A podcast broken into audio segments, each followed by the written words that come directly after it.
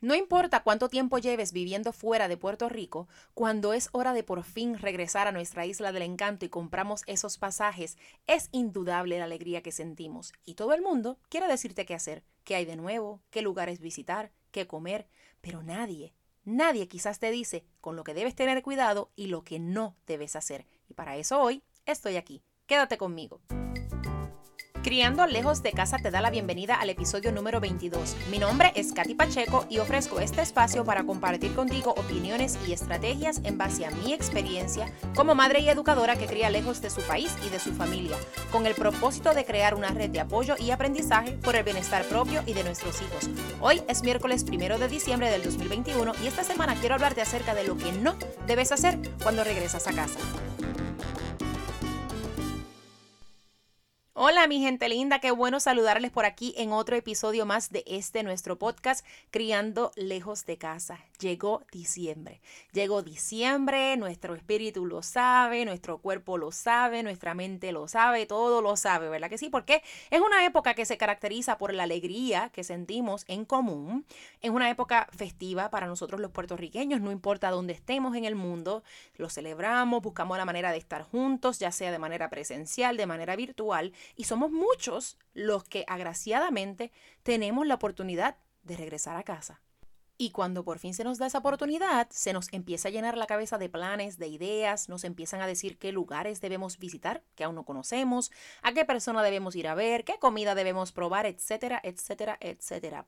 Pero a través de todos estos años que he tenido la oportunidad de regresar a casa, me he dado cuenta de unos errores que he cometido o hemos cometido que quisiera enmendar para que así no ocurra nuevamente y que tú tampoco los cometas. Por eso quiero compartirlos contigo. Lo primero que no debes hacer es aceptar la nostalgia desde un sufrimiento y en cambio hacerlo desde el amor, desde los buenos momentos. Sabemos que aunque esta es una época que para muchos de nosotros es una época de alegría, de holgorio, de fiesta, hay muchas personas que están pasando un momento difícil porque quizás han perdido algún ser querido, algún familiar, ya sea recientemente o hace algún tiempo y aún no lo han superado. Puede ser que aún estén en esta etapa del homesick y al saber simplemente que vamos a ir a Puerto Rico de manera temporera, también puede crear un, un, tipo de sentimiento un poco extraño que provoca nostalgia. Pero vamos a enfocarnos en eso que es positivo, en vez de estar sufriendo, ¿verdad? Y trayendo, ¿verdad? A nosotros, a nuestra mente, a nuestro corazón, todo eso que nos va a hacer sentir peor y va entonces a impedir que nuestro viaje sea un viaje de placer, Vamos entonces a enfocarnos en lo positivo. ¿Qué tenía esa persona que te hacía sentir feliz? ¿Qué tenía esa persona? ¿Qué cualidad tenía esa persona que tú quisieras emular? Que tú quisieras honrarlo de alguna manera especial. Y les doy un ejemplo. Hubo varios viajes en los que yo regresaba a Puerto Rico y lo que hacía era pensar en mi abuelo, recordar a mi abuelo y había sido, ¿verdad? Algo reciente. Por lo tanto, fueron viajes diferentes donde la alegría pues no estaba tan plasmada, pero estoy decidiendo abrazar esa nostalgia desde el amor. ¿Y saben qué? Cuando vaya a Puerto Rico quiero planificar una noche o una tarde donde hagamos unos ñames con chicharrones. ¿Por qué? Porque eso me recuerda a mi abuelo, donde en cada viaje que yo iba, él nos tenía una noche, una tarde, una cena de ñames con chicharrones. Pues ¿saben qué? Eso es lo que yo quiero hacer ahora, porque quiero abrazar ese sentimiento que yo tengo desde el amor, en vez de hacerlo desde el sufrimiento, como quizás anteriormente lo hacía.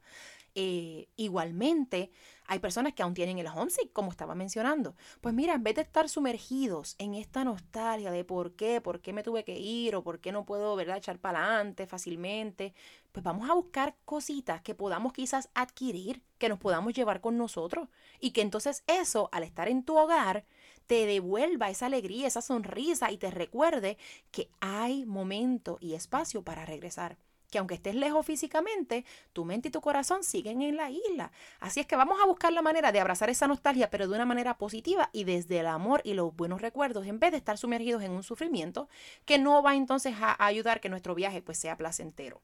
Otra cosa que no debes hacer cuando regresas a casa es cumplir expectativas ajenas. A esto me refiero con que debes tener presente que aunque quieras complacer a tus seres queridos que tienen quizás ideas y lugares a los que te quieren llevar, actividades que quieren realizar, tú también tienes unos intereses como individuo. Tu núcleo familiar también quizás tiene unos intereses, unas metas, unas cosas que quieren hacer.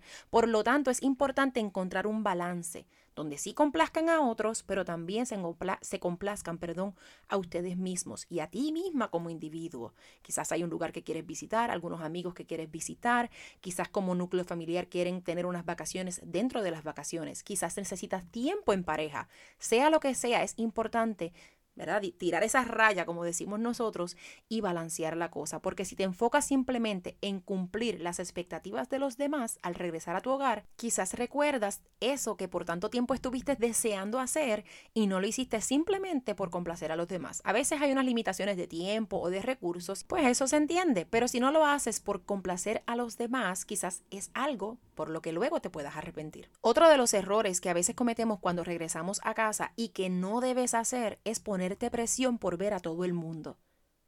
Queremos ver a Sutano, a Mengano, a Perencejo.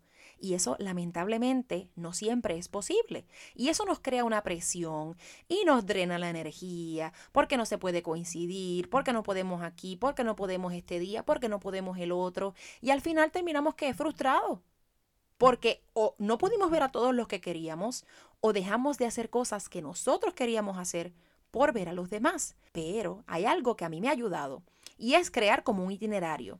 Ahora yo creo un itinerario donde las personas saben en qué casa yo me voy a estar quedando de qué día a qué día. Así es que allegados de esa familia que estén por ahí cerca en esa fecha saben dónde encontrarme o por lo menos coordinar conmigo para vernos dentro de esa fecha donde voy a estar en un lugar cerca de ellos. Porque es que si no me vuelvo loca. Y de seguro te pasa a ti también. Es una presión que uno siente, que uno le defrauda a las personas si uno regresa a Puerto Rico y no los ve. Pero te has puesto a pensar que ellos también tienen la misma oportunidad de ir a verte, porque ha pasado el mismo tiempo.